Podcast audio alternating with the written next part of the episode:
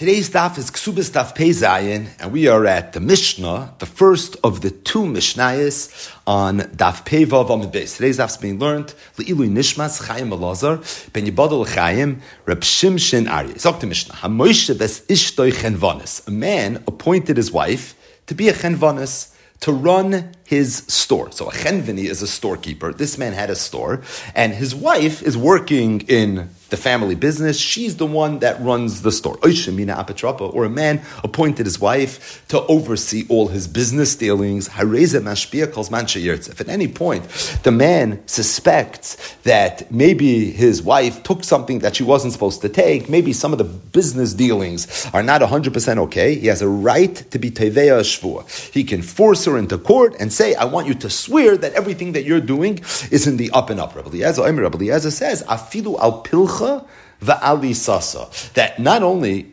can a man who appointed his wife as a chenvanis or an apetropa force his wife to swear if he suspects something, but every single husband can force his wife to swear that the threads in the house are okay, or that the isa, the dough in the house, is okay. Meaning every woman has a responsibility to perform certain chores in the house things that we spoke about earlier in the Masechta. And if a man suspects that not everything is 100% okay, that would in and of itself be enough for him to be able to make her swear. So the theme of the mission is that a man could be Mechayiv his wife, Shvua, in the event that he suspects that something is not okay there's a machloikis between the Tanakama and Rabbi Eliezer, what would trigger that shvur? According to the Tanakama, a woman that's a chenvana, she's an apetropa, she's running a business for her husband, then the man can make her swear. According to Rabbi Eliezer, even if she's not running a business, I feel a pilkav alisasa, that would be enough for him to be able to be mechayiv The Bnei Yeshiva had a question, they weren't 100% sure, they didn't understand clearly what Rabbi Eliezer's shita was. Meaning, when Rabbi Eliezer says that a man can make his wife swear, al pilcha v'alisasa, al yedei gilgul kamar, did he mean dafka al yedei gilgul shvua, or lechatchila kamar? Or did he mean even lechatchila? So there's a concept of gilgul shvua, which states that sometimes if Reuben and Shimon are in court together and there's a din Torah going on, if Ruvain, for example, would be chayiv to swear because the halacha says he's chayiv to swear. He was a moedah b'mixas, for example. Then Bezdin can sometimes make Ruvain swear, even for something that ordinarily he wouldn't be chayiv shvua, al yudei gilgul shvua. So it's some sort of domino effect that once we make you swear for one thing, so now we can extend that chiyav shvur, even for something else that ordinarily would not have a, a chiyav shvur. So the Gemara had a sad that could be when Rabbi Eliezer said a man can make his wife swear al pilchav al isasa. It means dafka al yudei gilgul shvur. Meaning it's talking about where the man is anyways making his wife swear because, like the Reish of the Mishnah, she was a chenvanis or she was an apetropa. Then we say that once she's swearing that al yidei gilgul shvur, we're going to make her swear al pilka valisasa as well. But in the event that this man is not being mechayiv his wife shvua because of the fact that she's a chenvanis or an apetrapa. She wasn't say a chenvanus or an apetrapa. And the man comes home one day and he suspects his wife and he wants her to swear now al pilka valisasa. It could be in that instance he really wouldn't be able to. Meaning maybe Rabbi Eliezer's halacha in the Seifa is really a hisaf on the Resha. That when a man is anyways making his wife swear, al yidei gilgul shvua, he can make her swear al pilkav al as well. Maybe no. Maybe Rabbi Eliezer holds that a man lechatchila, even not al yidei gilgul shvua, can require his wife a shvua al pilkav al. So the Gemara says, Toshma, I'll bring you a raya from a brisa. This is a classic example where you have a Mishnah that says a halacha, but the Mishnah was written b'lashon ktsara, and there's a brisa, and as we'll see, brisa is that we're a lot wordier and a lot lengthier, and because of the lengthiness, we have a lot more information. So says the Gemara, the Brisa said, Amrullah the Rabbi Eliezer, responded to Rabbi Eliezer, and they told him, that it's not okay, Rabbi Eliezer, that a man should be able to force his wife to swear al pilka valisasa, because that would be like telling a, a, person to live together with a snake in a kupa, in a basket. I mean, you can't live with a, a man that's going to question every move you make, and that's going to be mechayiv So the Gemara says, "Gishmak, yeah, Rebbelezer, if we're in Rabbi Rabbi Eliezer said, "I feel v'alisasa means the man can make his wife swear shapra." I understand why the chachamim would tell Rabbi Eliezer back in adam dar im nachash because you're basically putting this woman in a situation where she's going to have to start swearing all over the place, and it's not fair. But if the only time a man can make his wife swear pilcha v'alisasa is gilgul shvua, meaning she's anyway swearing because she's a chenvanis or an apetrapa, because of gilgul shvua, we're just tacking on another shvua. So what's the problem? What's the ein adam dar nachash bechvifa? Meaning she's swearing anyways. So when she's anyways going to swear, we'll just say swear this too. Which, by the way, if she's telling the truth, Zakra, she shouldn't be a problem. So where's the ein adam dar nachash bechvifa? If a man could just come home at night and make his wife swear, got it. That's ein adam dar nachash bechvifa. But if the only time he can make her swear is when she anyways has to swear, you the chachamim agree that a man who is Moshe Vestishtoich and Vanis or Apetropa can make her swear. So where's the Ein Adam Dar Nachash Bechvifa? She's anyway swearing. So Rabbi Eliezer holds you can throw into the Nusach HaShvua, also say that you didn't play around with the Pilchan and, and the Isasa. That's Ein Adam Dar Nachash Bechvifa. The Gemara says, yeah. And the reason is the Amalei, she could say, Kim the Kadaikis Basroi Kuliyai, the Metzina, the other Badach. Clearly, you don't trust me. You're being medactic in every little thing that I have, and if you're so medactic, I can't live with you. The Eidah Dabdarim Nachash Bechfifa is not the Shvua, but it's the concept of the Shvua. If a man can tell his wife, swear to me that when you cooked supper tonight, you didn't use any more ingredients, you didn't throw something in the garbage that really you weren't supposed to throw out. So if a man has a right to do that, then it would be very, very difficult for this woman, and that's what the Chachamim meant when they said, Ein Adam Dar Nachash Bechfifa. It's not the Shavua per se, but it's really what this Shavua represents, and that's what this issue is. Rashi says, You don't love me, you don't trust me, I wouldn't be able to leave with you. Tashma, I'll bring you a raya from a long brisa that will take us all the way to the next Mishnah. In the event that there was a man and woman that were married, and the man did not pater his wife from a chiv neder and shvuah. So the next Mishnah is going to talk about a man who specifically told his wife that I don't need you to ever swear in the event that there's a questionable situation. That will be the next Mishnah. But for now, we're talking about a situation where that didn't happen, meaning it's a regular man and wife. Where the halacha is that in certain situations she would have to swear. Okay, he now appointed her to be a chenvanis or to be an apotropos. Anytime he wanted to swear, he can make her swear. That was the halacha of the Mishnah. In the event that he did not appoint her to be a chenvanis or he did not appoint her to be an apotropos, he can force her to swear. It says, even if he didn't appoint her to be a chenvanis, apetropa didn't appoint her an apetropa. Harezne mashpia calls mancha yirtza. So again, this is the punchline. Even though he did not appoint her to be a chenvanis or an apetropa, still he can make her swear whenever he wants. And the reason is she'en locha isha shalei nasis apetropa sha'achas b'chayibaylo al pilkav alisasa because every single married woman is an apetropis. She's an apetropis al pilcha v'alisasa. Amalei the Chamim told Rabbi Eliezer this was the excerpt of this brisa that we brought earlier. Adam. No, this is not okay. It's cruel unusual. A man can't live with his wife that way, or a woman can't live with her husband that way. But what do you see from this brisa? You see clearly that Rabbi Eliezer held that lechatchila, a man can force his wife to swear al pilkav alisasa. Rabbi Eliezer says it very clearly. Afal pisha loy shiva chenvanis v'loy mina apetrapa hareze mashpia calls man sheyirtza. And if that's the case, ok the Gemara shma mina lechatchila shma mina.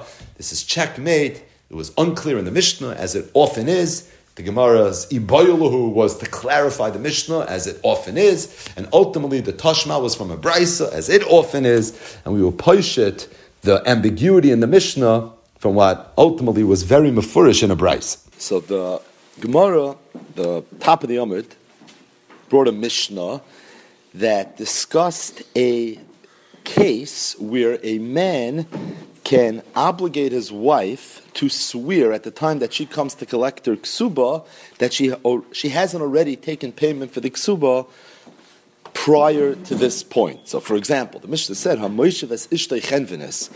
man who had his wife working in her store."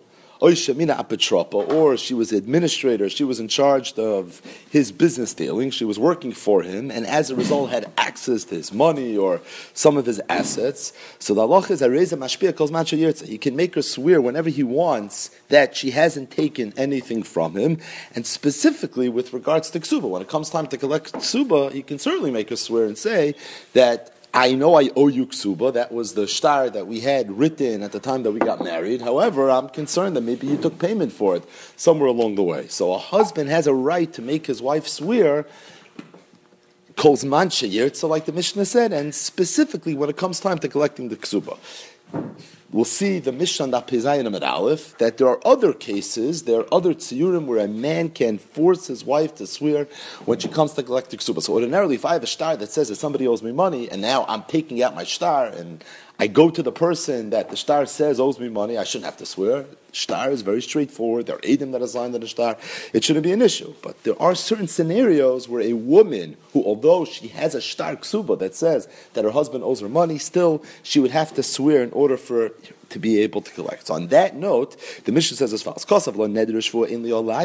Let's say at the onset of the marriage, so right before this husband and wife gets married, the husband writes to the wife, and Kosav the Rishonim says Lavdafka. Even if he wouldn't write it, he would just say it that neder ein that I am going to exempt you from any potential chiyuv shvua or any chiyuv neder that may come about in the future. Ein yochel although there are situations where a husband ordinarily would be able to make his wife swear before she collects ksuba. However, if he clearly stipulates neder shvua ainli alayach, by doing that he relinquishes his right to make her swear, and the is ein lahashpil. We'll see a whole Amid Gemara that's going to elaborate on this idea. Yarsha vesabam However, although he clearly stipulated that he's exempting her from swearing, but let's say her yarshim come to collect the ksuba, how would that be? So, for example, he gave his wife a get, and before she had a chance to collect the ksuba, she died. So now she's not the one that's collecting the ksuba. It's her yarshim that are collecting the ksuba. So even if he clearly stipulated that she would not have to pay below shvua. It only works for her. But the Yarshim, maybe there he never meant it. So therefore, the Yarshim themselves, to the extent that it's a situation where the mother would have had to swear, in this case, the Yarshim would have had to swear. The only reason the mother's not swearing is because of what he said. Neder shvua and li'alayich. But that only worked alayich. It only worked for her. It didn't work for the Yarshim. So in that situation, the Yarshim would have to swear. Or if somebody else is coming mikoicha, for example, let's say she sold her ksuba. A woman can sell her ksuba. Now, if somebody buys a woman's ksuba, she's buying an option. It's no different than buying a stock option because the only way this ksuba is going to vest is in the event that he dies first or he gives her a get. But what if she dies first and then the Allah is yarsha? He yarshins the ksuba. So let's say somebody bought it and now they're coming machmasa. He gave her a get or he died first. So that person would have to swear in the event that she would have to swear. And although kasavla nedu in the alayich, the key word is alayich, he only exempted her from swearing. So therefore, the yarshim, anyone that's bought machmasa, would have to swear. What if he wrote neder for in lialayich va'al your the va'al abam b'shusech. Let's say he said specifically that I'm not only exempting you from shvua, but I'm also exempting your yarshim and someone that's b'machmasech, for example, somebody that buys the ksuba from you. Then the halach is any yachal loyiv yarshev abam b'shusech. So then it includes everybody. So the halach itself, a neder shvua in lialayich, is not limited to the wife. It could apply to everybody. It really depends on what he said or what he meant.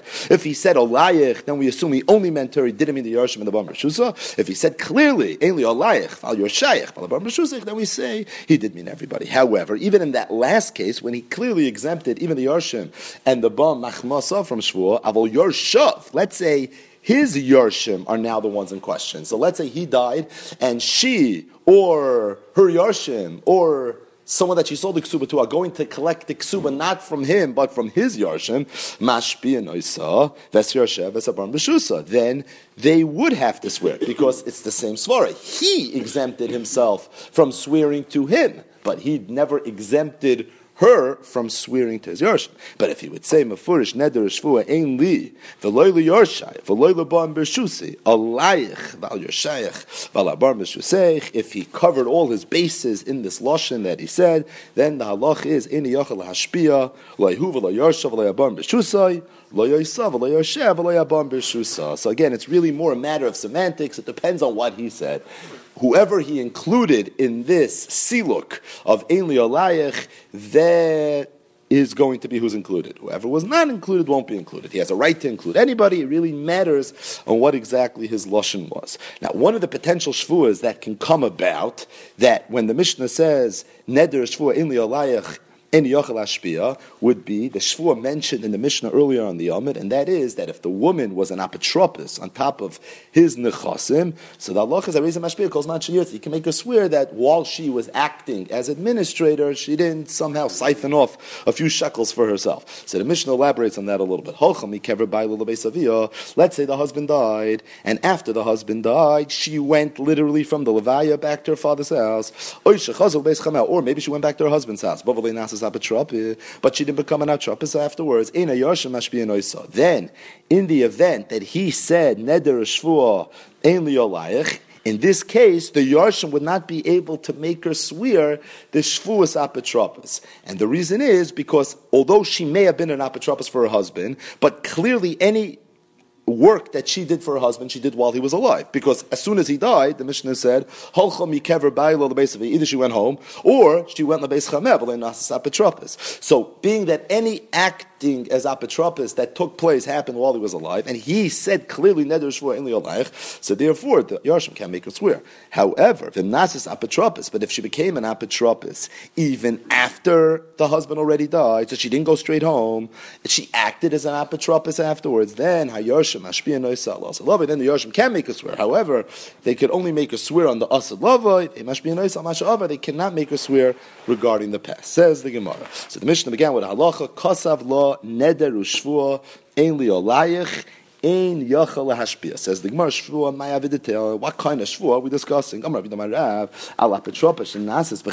It's referring to the Mishnah earlier on Daf Pevav and Beis, and the case that the Mishnah clearly discusses at the end of the Mishnah that we just learned, and that is a woman that's an apotropis over her husband's nechasim, the husband has a right to make her swear. But if before they got married he said ein li alayach, that neder shvur ein li alayach, then the halach is he exempts her from swearing. Not only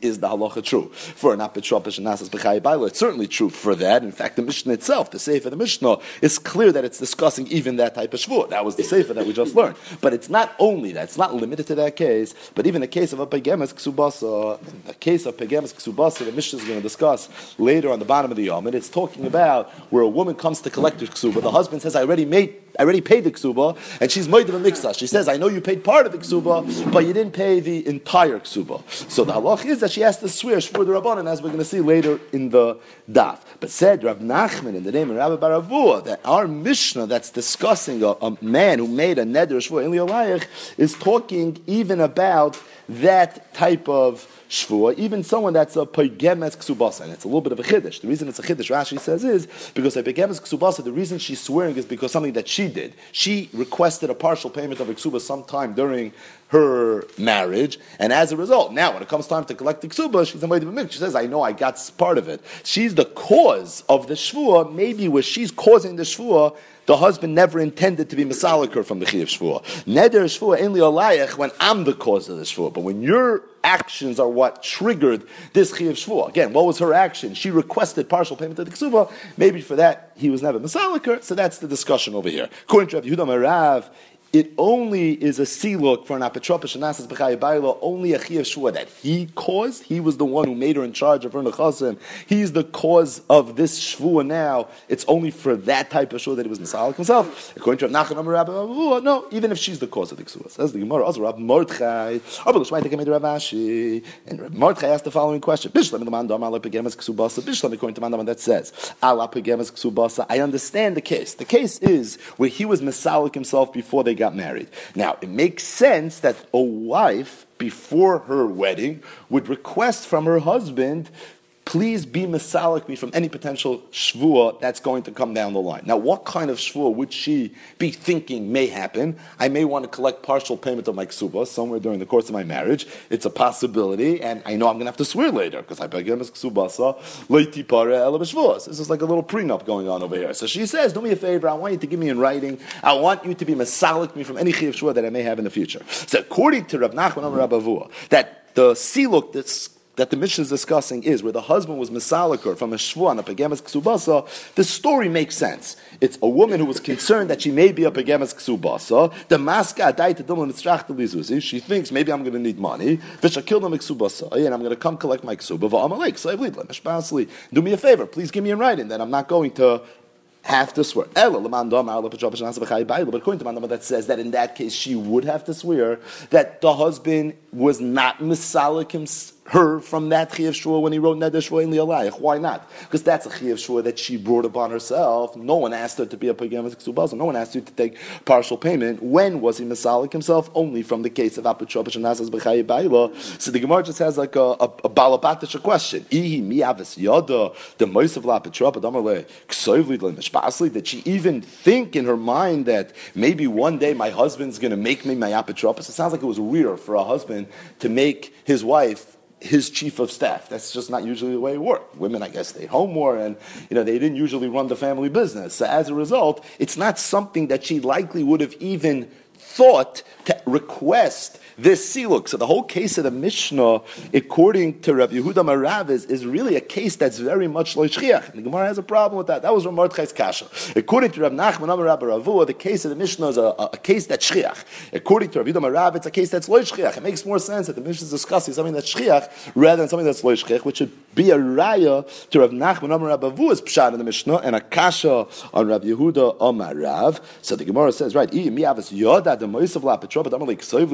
Masli. So Amalei, so Rav Ashi told Rav Mordechai, Atunaho masnisula. You had what Rav Yudah said, which was Apetropes Shanasas B'chai Bailo, on the Reish of the Mishnah. The Reish of the Mishnah is discussing a man who writes Neder Shvua Ein Li Olayich. Allah of the Mishnah is in the. He can't make her swear. What kind of shvua are we discussing? So you had, the Ridam Arab explained the ratio of the Mishnah. We're talking about the shvuas apotropis that was mentioned earlier on Daf Pevavam and Bez. And because of that, yeah, Akasha, it's something that's loishchiach, that a woman would even think that she'd be apotropis to request this type of siluk. However, Rav Ashi said it's a mistake. Because although it's true, Yehuda Arab said those words, al apotropis b'chayi to explain this Mishnah here on the bottom of Pevavam and Bez, but he wasn't explaining the ratio of the Mishnah. He was explaining the safe of the Mishnah. And if he's explaining the Sefer of the Mishnah, really there's no machloikis how to learn the Reish of the Mishnah. Everybody agrees the Reish of the Mishnah is talking about Opegemes Ksubasa, and the husband was Masalik himself, even from Opegemes Ksubasa, although there's as far to say, not because she's the one that caused the Ksuba,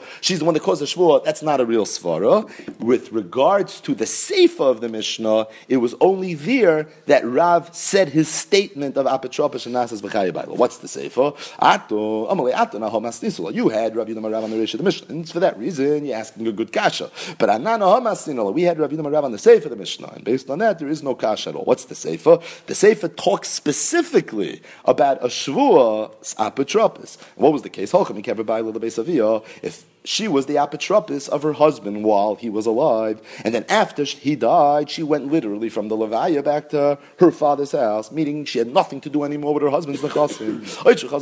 or she, maybe she did go back to her shver's house. She went back to her late husband's house. But v'leinasis apetropa, but she didn't act as an apotropis.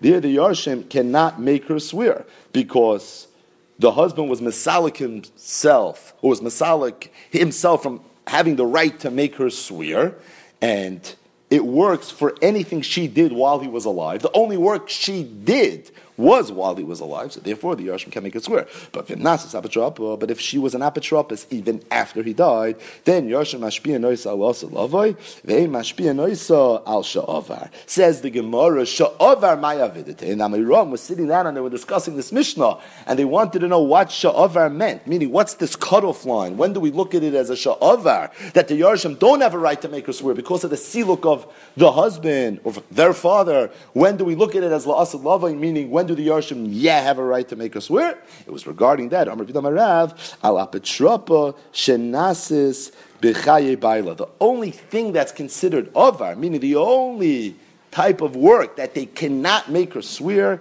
is work that happened while he was alive. Avol bein misalik but once he dies, not. Now, what was the chiddush? Bein misalik Even the work that she did between the time that he died and he was buried, even that they can make her swear.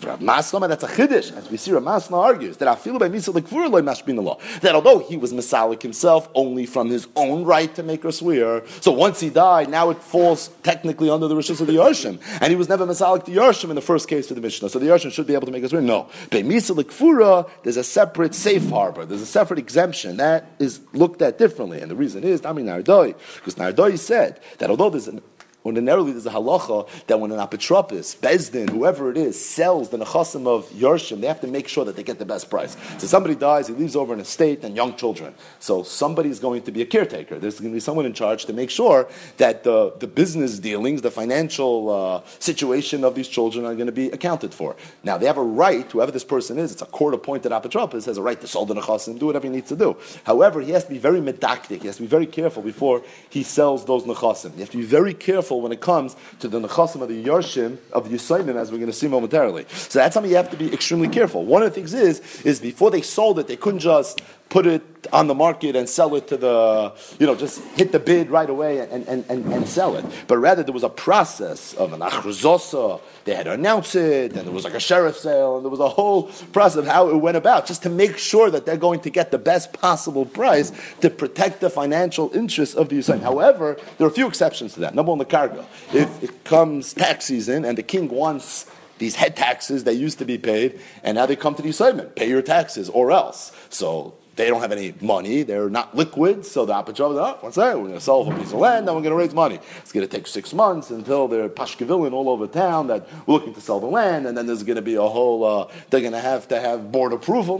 By the time you do that, there's going to be a couple of heads rolling. So you can't do that. So therefore, there you sell right away. Or when it comes to what's for lunch, one second, we have to sell our land, and we're going to figure out what's for lunch. Or likfura, or when it comes to burying somebody. So then the Allah is mezavnina There you're allowed to sell the nechasim even without this whole very complex process simply because these are things that are very necessary. So being that you see that when it comes to kvura, that's one of the examples where you could just sell. You could be a little bit reckless. A little ordinarily, you have to be very careful when you're taking care of somebody else's nechasim. But there are some exceptions. There are times where you're allowed to be a little less careful simply because of the kavod abrius that comes about as a result of the kvura, mezoini, food, that's very important, karga, maybe there's some danger involved. So therefore, Rav Masna held that the Yisraelim cannot make this woman swear that she didn't do anything cute during the time between Misa and Kvura with the husband's nechasim, because Bein Misa and Kvura, what was she probably busy with?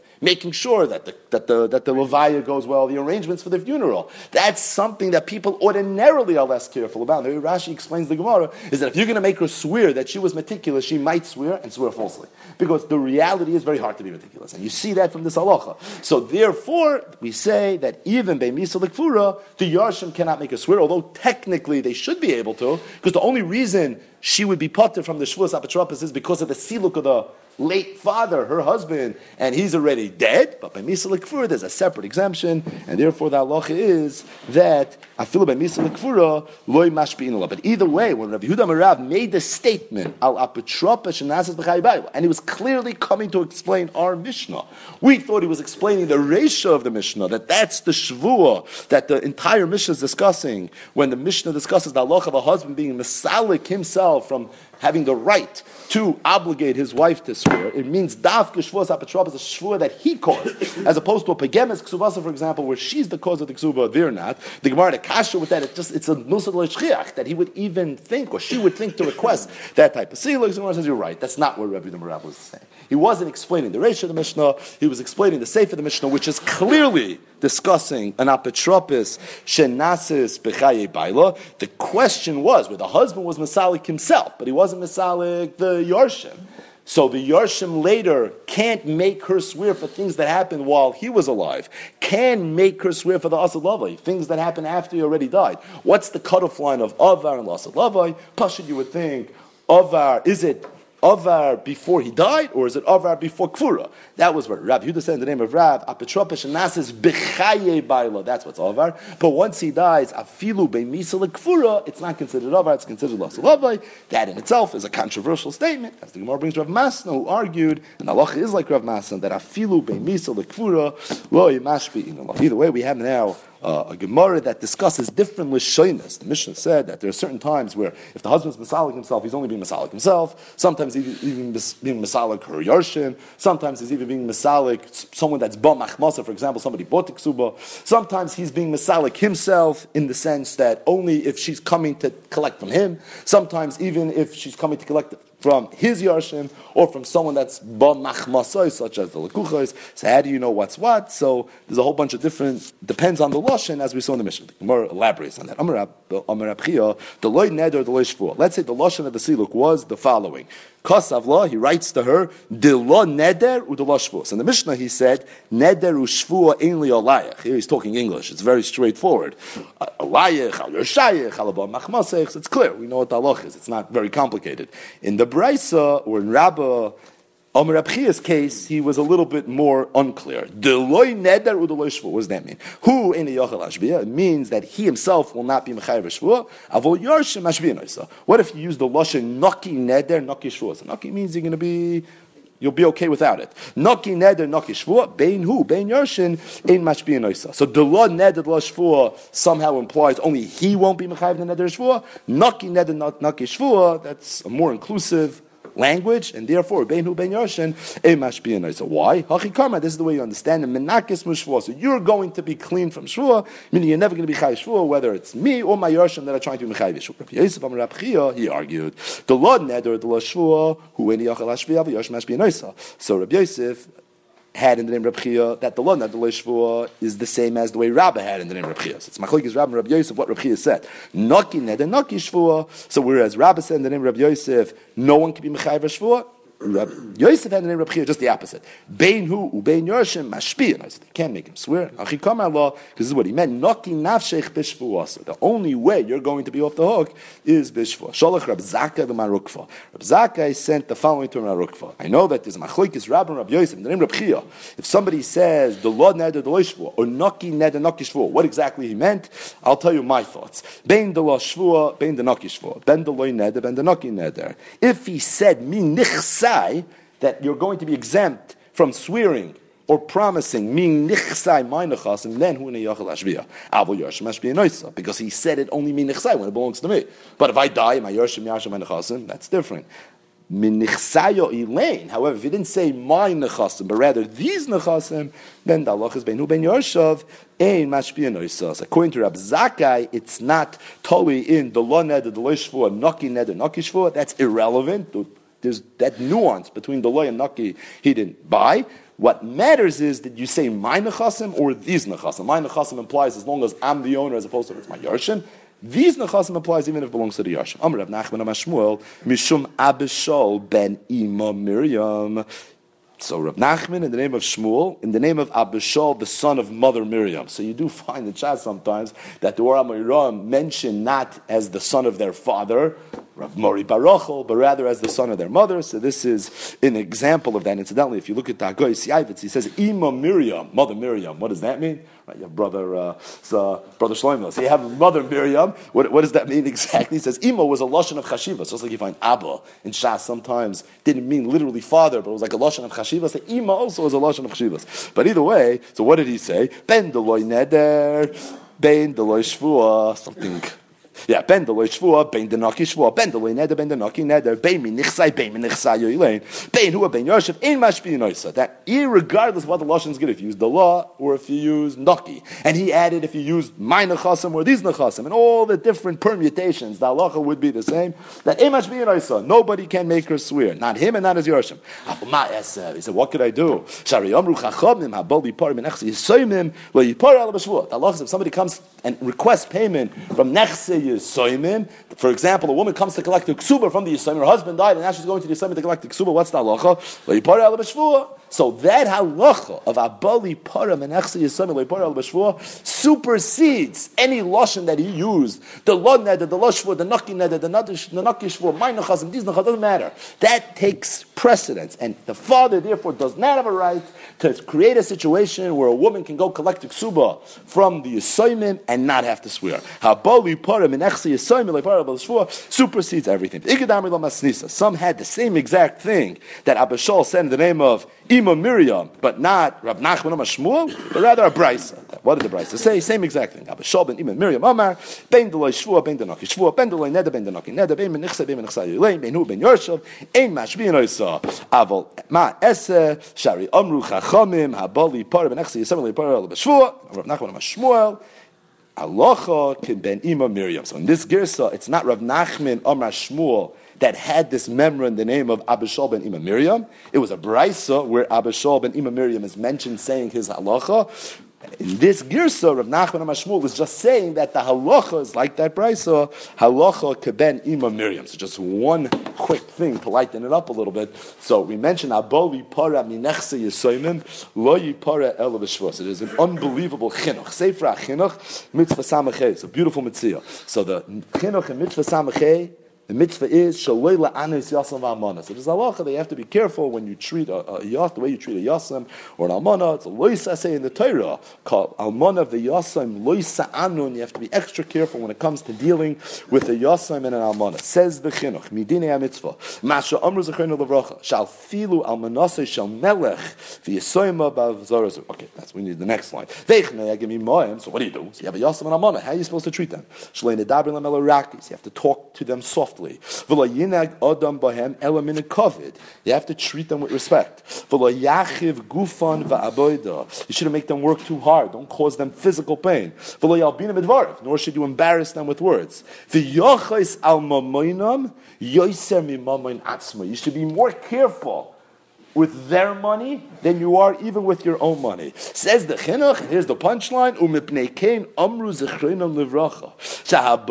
Parami And it's for that reason that the Chachamim said that if somebody goes to a yasaim and wants payment for something, uh, an almana comes to the yasaim and says, I want you to give me my father, the miksuba that your father owed me, even if he has a star and the star is a star mekoyim with a hempik. The whole second parak ksubis. It doesn't matter. Lo yipara ela b'shvua. Still, the halacha is he or she would have to swear. Masha ain't back. That's a halacha you don't find anywhere else. So why aboli para minachsi yisayim lo yipara ela b'shvua? Says the chinuch. It's related to the lois in the Torah of Almana v'yasoim loisa'anun, and we learn from there that v'yachos almamoinam yoisem imamoin atzmoi. You have to be very careful with the mamoin of a yasam, and for that reason, abalipara minachse yisoimim, be very careful. Ordinarily, you have a star makuyim, you go to somebody, you take the money. No, you have to be more careful. This is mammon of, yis, of the yisoimim. You have to be very careful when it comes to that money, and therefore the Allah is like par el b'shvut. Mechas asks, like a valdige kasha, din zet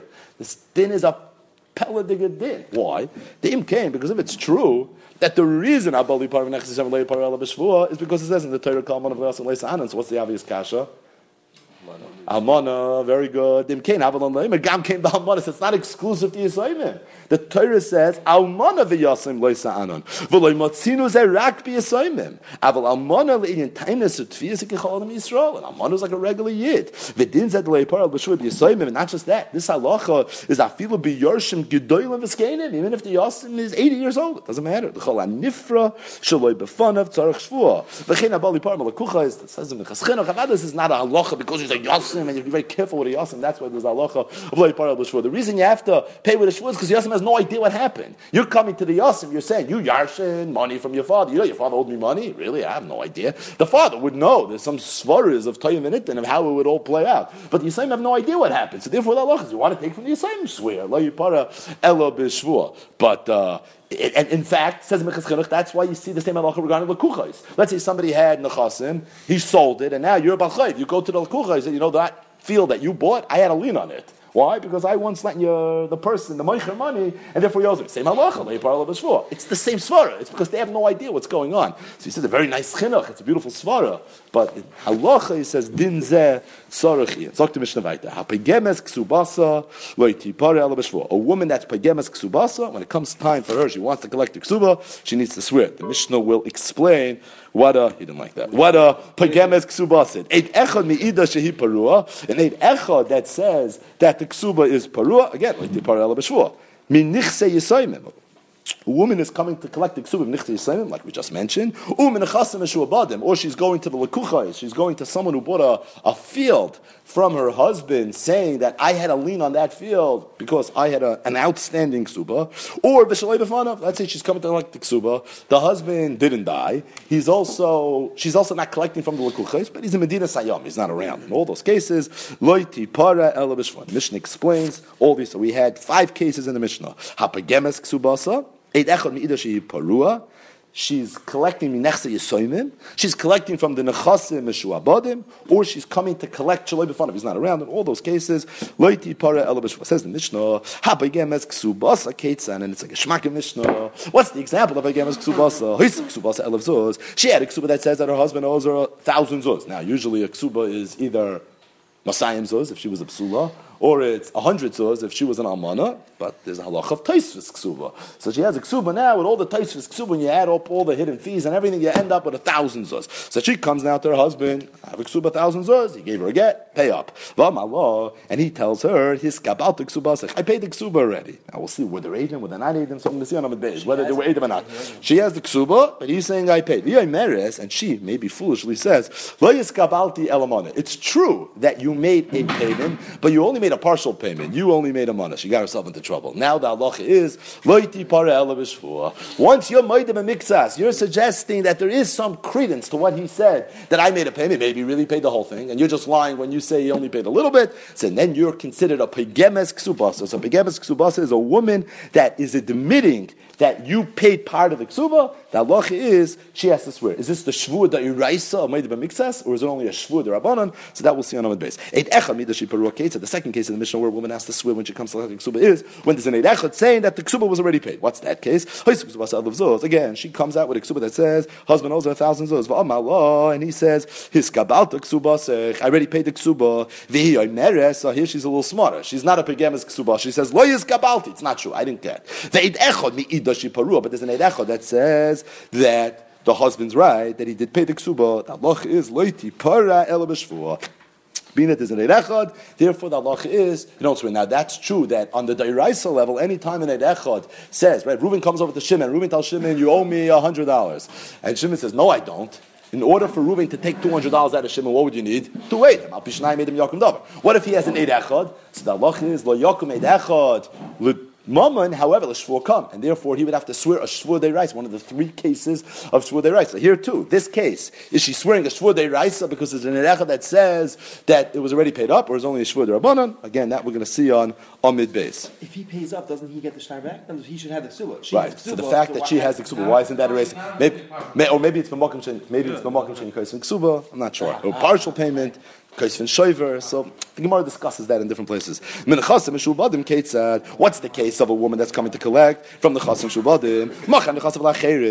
So the husband, after he got married, sold off his Nechasim, or part of his Nechasim. So now, when it came time to collect the Ksuba, he's already broke, So she has a right to go to these Nechasim Shubadim because she had a lien on those. Uh, he should have ran a title search before he bought it. But right now, that's the halacha. She can go and collect from the Mishubadim. So the halacha is, she has to swear. Menachsi Yisayim Ketzah, that's straightforward. Meis v'niach nechasav Yisayim, he died, he left over the chasim to Yisayim, v'nif rasman Yisayim, she coming to collect from the Yisayim, like the par Ela B'Shvua. V'shaloi b'fan of Ketzah, that's even more straightforward. Halach le'na Medina Sayam, he's away, he's, he's, he's, he's out of town. V'nif ras shaloi b'fan of, she's coming to collect the Ksuba. There too, ein a nefras Ela B'Shvua. Should we need a Shvua? In order to collect the ksub. Shimon Omer, because man she tevas ksubasa hayosh mashpia noisa, min tevas ksubasa in hayosh mashpia noisa. That we'll see on Daf Peches on the base. The Gemara is explaining what Reb Shimon is talking about and what he's going back on. Says the Gemara. So we had the first halacha, the Mishnah of, of pegemes ksubasa. What was the case of the pegemes ksubasa? A woman pulls out a ksuba that says you owe me a thousand zuz. She got divorced, and now it's time to collect the ksuba. She goes to her husband, Elif zuz. He says, no, what do you know? I, we paid it. We, we worked this out already five years ago. What are you talking about? Now, they're clearly not on the best of terms. But either way, you, we, I already made this payment. But she's pagemesh. She says it's true that you made a partial payment, but you didn't pay the entire ksuba. So now the halacha is that anything that she wants to collect, she's going to have to Sava Rami Bar Chama Lemei Mashvur De So Rami Bar Chama thought this is a Shvur De Raisa. The Katan Masayim the Kamoid Leben the Kamoid Leben Meya Have Yelei Hoida B'Mixas Hatayna V'Chalam Moid B'Mixas Hatayna Yeshava. There are three Shvurs De Raisa. There are three times in the Torah where someone swears a Shvur De Raisa. What are the three Shvurs De Raisas? Number one, Moid B'Mixas. You owe me a hundred dollars. I owe you fifty. So the Allah, the fifty you have to pay. Haidas badin kimei edim dami. In fact, the makar haidas badin kimei edim dami is the fact that when somebody's moida a miktas, he has to pay the the miktas that he was moida. The other half, you have to swear that you don't owe it, and if you swear that you don't owe it, then you're going to be put from paying. The second is an eidechot. Eidechot says you owe me. Ruvain said, "Tell Shimon, you owe me hundred dollars." Shimon's not moed b'mikzas. I don't owe you anything. And Reuven brings an edecha that says that Shimon owes that Reuven owes Shimon hundred dollars. Edecha doesn't work. Legamre, however, it works to be Mechai Shua. The third case is the Shvuas Hashemrim. So Hashem Mechinam, for example, that claims uh, Geneva Vaveda, or the halacha is, is that Hashem whatever, Vaveda. But the, the, point is that there are cases where Shemrim have to swear, and the Shavuos HaShemrim, again, is a Shavuot Raisa. So says the Gemara, Rami Bar Chama thought that this case of Bekemes Ksubasa falls into one of the three categories of Shavuot Raisa. Why? It's a, it's a Shavuos Moed B'Miktzas. He's saying I paid the whole thing. She's saying you only paid half. So the Gemara says, Amar Ravas, Ravi told Rami Bar Chama, Shtei Shuvas Bedavar. No, I have two tainas on what you're saying. Chad, meaning two rayas that it's not a shvur deraisa. Chad, raya number one, the chol anishbam shebet Torah nishban v'lei mishalman. Geshmak Gemara. Every shvur deraisa is a case where you're trying to get someone to pay money. He swears not to be chayiv to pay. The However, Vihi, in this case, she's nishbas us, right? What's the classic case of Maidu Mikzas? You owe me, Reuven tells you, you owe me $100. He says, I owe you 50. So what's the halacha? Do you have to pay the other 50? Swear and don't pay. So I'm going to swear and not be chayiv to pay. The Eid Echad is the same thing. Eid Echad says you owe $100. He says, I don't owe $100. Swear and you won't have to pay the $100. The Shomer too. The Shomer claims, he claims something happened. Maybe not. Maybe you stole it. Maybe you're a Pesheya. Swear that you weren't. And in that case, you're not going to be chayiv to pay. So all cases of Shvur Raisa is where you're a Nishba and as a result, you're shvua, v'loy you're not mechuyev to pay. That's not the case over here. Here, she's going to be nishba v'noitel. She has a ksuba. She wants to collect money. The question is, how much could she collect? She's made moed b'miktsas that part of it was already paid, meaning that part of it you don't owe me. The other half, she's saying you do owe me. Swear and you could collect the other half. That's not a shvua deiraisa. In part of what makes something a shvua deiraisa that you're a nishba v'loy mishalin. A nishba v'noitel can't be a shvua deiraisa. Alumdus. V'oid and more, a nishba not Shiras Shibut Karkois. The halacha is, is that although there are cases of Shvur Raisa, but not when it involves property, not when it involves karka. So, for example, if Ruah would come to Shimon and tell him, You owe me a $1,000 worth of property. And he comes back and he's made of mixas. No, five hundred dollars I do. The other five hundred dollars I don't. There's no halacha shvuas made of mixas. Learned that from Sukkim. So shvuas made of mixas is only when we're discussing the taltalin. Now we're discussing karka. But the halacha goes a step further. That even if the claim, that toyim v'nitin, is regarding something that could affect karka. For example, there's a lien on karka that somehow plays a role in this conversation. The shibudim, shibud nechasim, even then there's no Allah of shvua. Because any time there's a tzad karka, it involves karka a little bit, there's no shvua derais. Ksuba always involves karka. Because she, when she has a ksuba, she has a right to go to the nechasim mishubadim and collect karka that any loikeach may have bought from her husband. So being that it involves karka, it falls under the category of Einishba'in, al kfiras shibud karkois is a tzad karka in this time. And it over here, and therefore it can't be a shvudei So Rabbah said two reasons not a shvudei raisa. Number one, you're a nishba v'noitel. Every shvudei raisa is a nishba v'lemeshalim. And number two, it involves karka. There are liens over here. There's, uh, there's a lot going on. Therefore, it can't be a shvua deirais. Ella my marava. So Rava says, what is this shvua? So pegebes ksubas like the parallel of shvua. What kind of shvua are we talking about? Midrabanon. It's shvua derabanon. And the reason the chachamim said that she has to swear is because the para dayek, when somebody makes a payment, he usually knows how much payments he made. The mifra, the one who's getting paid loy dayek, is usually a little bit less careful. Therefore, veramu rabbanon shvua Allah ki hecha so ordinarily, the payee is a little bit less medactic in how much money he or she got paid. So there, Chama wanted her to be careful, so she shouldn't just recklessly claim whatever. She's going to say, "Oh yeah, right, I forgot. You Taka made another payment." That's what we're trying to avoid. So we said that once you get a partial payment, you're going to have to swear before you collect that. Oh, you're going to have to swear. You have to put your money where your mouth is. Then already, maybe you're going to be a little bit more careful. So it was all a way to get the woman to be careful every time the husband makes a payment, so she'll know, she'll record it. There'll be a good cheshbon. like this. The husband won't be making extra payments. Either way, but it's a ksubasa be'edamau. What if she's a pagemes ksubasa? Again, she has a ksuba that says you owe me a thousand dollars. He says I paid it. She says you paid part of it. You paid a hundred dollars, and she has edim to prove that he paid the hundred dollars. Now she doesn't have edim to prove that he didn't pay the other nine hundred dollars. Then there'd be no shaila. But at least the miktsas piroyan that she claims happened, we know happened with Adam. So there are Adam about the hundred dollars. There are no Adam about the other nine hundred dollars, and that's the question: Does he owe an actual hundred dollars or not? What's the shaila? In said the part of Adam, you see that this man already is makbid to pay with Adam. So that isn't that a raya have a parallel that had he paid the other nine hundred dollars, it would also be Adam. And with the fact that we don't have Adam on the other nine hundred dollars, maybe that's a raya that there wasn't another payment of nine hundred dollars. He's not so medactic. You can't do a psychoanalysis on this fellow based on the fact that he one time made a hundred dollar payment with Adam. Punk, there were Adam. He says, all right, it's very convenient. Make an Adam. But uh, if there were just because there were Adam once, it's not a riot that this person will never make a payment without Adam. Isramuya Yisramila. It's not necessarily a raya. It was a coincidence. It was a punct. Says the Gemara, Tashmav, a raya from a brisa. Kol anishbon shebetoyer nishbon v'lim Every person who swears shvur deraisa, like we just mentioned, is a nishba v'le The elu nishba in the The following are a list of people that are nishba v'neitam. We'll just go through the list simply because it's there's not a lot of time. Look at Rashi for a beer and what each one of these people are. Hasochir, v'hanigzal, v'hanechbal, v'shekenegdoi al hashvua, v'chen v'niyal pinkasai, and this is the last one that we need, v'apoigim shtaroi shaloi be'edim. If someone's a poigim shtaroi, right, the case of poigemes ksubasa is not exclusive to ksuba. It's true for any star. Reuven comes to Shimon with a star, and says you owe me a thousand dollars. He says, I paid it. He's made of a you paid part of it. Say malacha. Poigim shtaroi needs to swear not a shmoid of a mixas de raisa, but like Rava said, it's a shvur de rabbanon. But here the brisa says mafurish. Va'poigim shtaroi shaloi be'edim. Ah, it's mafurish. Shaloi be'edim in. So you see that this whole halacha of poigim shtaroi, which is the same halacha as our Mishnah of a poigemes ksubasa, is dafka shaloi be'edim, if there were no edim. But be'edim loy, but if there would be edim, then the halacha would be, why would the halacha be different? Probably because there's an umdina, that he's probably telling the truth. Because you see that this person was makbid to pay with edim. So had he made more payments, he probably also would have used edim.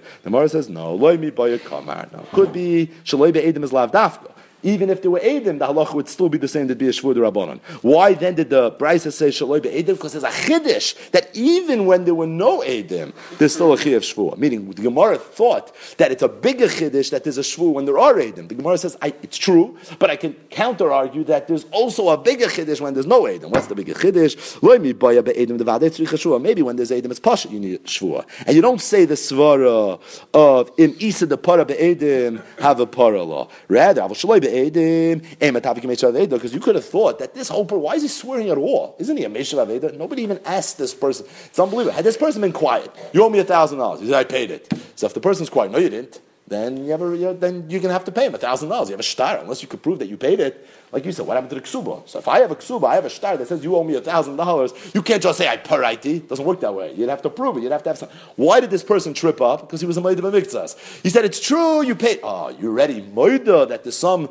credence to what he's saying, you tripped yourself up. Now you have to swear. But the Gemara says, isn't that a classic case of Meshav Aveda, or you can call it Migu, call it whatever you want. But it doesn't make sense that because he was Moida a little bit, that he somehow made himself worse. Had he been Kaifer Akol, then he wouldn't need to swear. You have a star, you'd have to pay the star. But because I gave something back, I said it's true, about 100 of the thousand dollars, that somehow makes it work. So I would have thought that maybe when there are Adim, so you're not a Meshav Aveda, because the Adim are saying that you already paid 100, so maybe there, there's a halach of Shvur. But where there are no Adim, then there's a Svar of Meshav Aveda, the Tishkabal Shvur, maybe you should be able to take it even without a Shvur at all. Kamash Malan, that there's a Chir Shvur. Iboil, a little more Gemara, Hapagemes Ksubasa, Pachas, Pachas, Mishava, Pruta, Mao. So what if the same case of Hapagemes Ksubasa? Woman comes to her husband with a ksuba that says, You owe me a thousand dollars. He says, I paid it. She says, that's true, you paid partial, you paid $100. But what happened over here that's different than the classic case of the Mishnah is she comes out with a whole invoice, a detailed invoice. You paid $5 on Tuesday, $3 on Wednesday, and she has a whole cheshbon. Not just that, pachas pachas mishavar pruta. Rashi says there were some payments that were even less than a shavar pruta. You paid me once a, a, quarter, I don't know. So she has a real good cheshbon over here. Me, Amrina, give me the kadaika kulei She has it all figured out. Kushtaka amra. So she's probably telling the truth because she's not just making a reckless statement. You paid a hundred dollars. No, she's backing it up with detailed information. I do, maybe a Rumi Kamarma. She's a real con man. She knows what she's doing. Someone told her, come with a detailed cheshbon like this, they're going to think you're telling the truth. Mar says, take One last shaila. Pecheses ksubasa mahu. Mi amrina and hainu pagemes, or dilma pagemes moide b'miktzas, ha loika moide b'miktzas. So what's a peches subasa? So we'll see it in the Tashma. Tashma, pecheses tifrash loy b'shva. A pecheses is not look at pagemes, and whereas a pagemes needs to swear, a pecheses doesn't swear. Kate said, oh, what is a pecheses? Hoisik ksubasa love zos. She had a ksuba that says that he owes her a thousand zos. Va'amar lo, his kabalta ksubasech. And he says, I paid the thousand zos. V'hi meres lo yiskabalti. She says, no, you didn't. You didn't pay the thousand zos. Ve'ena yelomana. But what she says is, it just so happens that although the ksuba says a thousand zos, we had a side arrangement that suggested that although the ksuba is going to say that you really only owe me a hundred dollars, so that it's similar to a pagemes. The Pagemes is saying that although the Shtar says you owe me $1,000, really you owe me $900 because you already paid $100. This is similar in the sense that although the Ksuba says $1,000, really you don't owe me $1,000, but she's not saying Pagemes that you made a payment. She's not saying you made a payment. She's saying that the whole Shtar is a farce. That although that's what the Shtar says, there was a side arrangement that said that's really not what you're going to owe me. Is that considered a Pagemes because you're a shtickle moide b'miktzas here? Or maybe not, says the Gemara. Again, Toshma, Pacheses tipara shaloi. That's the Brisa.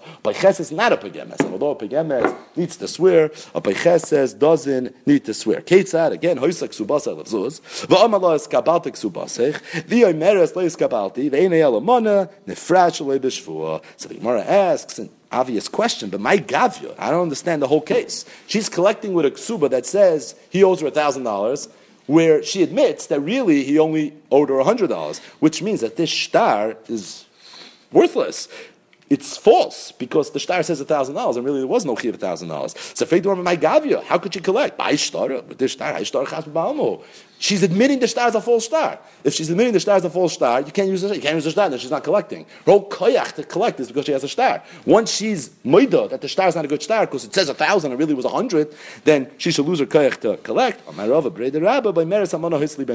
Now she's not saying that the star was muzuyif, that I bought the star in the local convenience store. It's not what she's saying. She's saying it was a real star, it was no one aid him. The star said a thousand dollars. Afterwards, I said, you know what, Zolzan, when it comes time to collect, just give me a hundred dollars. The star itself was a good star because that was signed with real Adim, it was a legitimate star. However, this Amana, the side arrangement that she had, is a real side arrangement, and that's the Shaila. Is she Pagemas not? And the Gemara says she's not a Pagemas.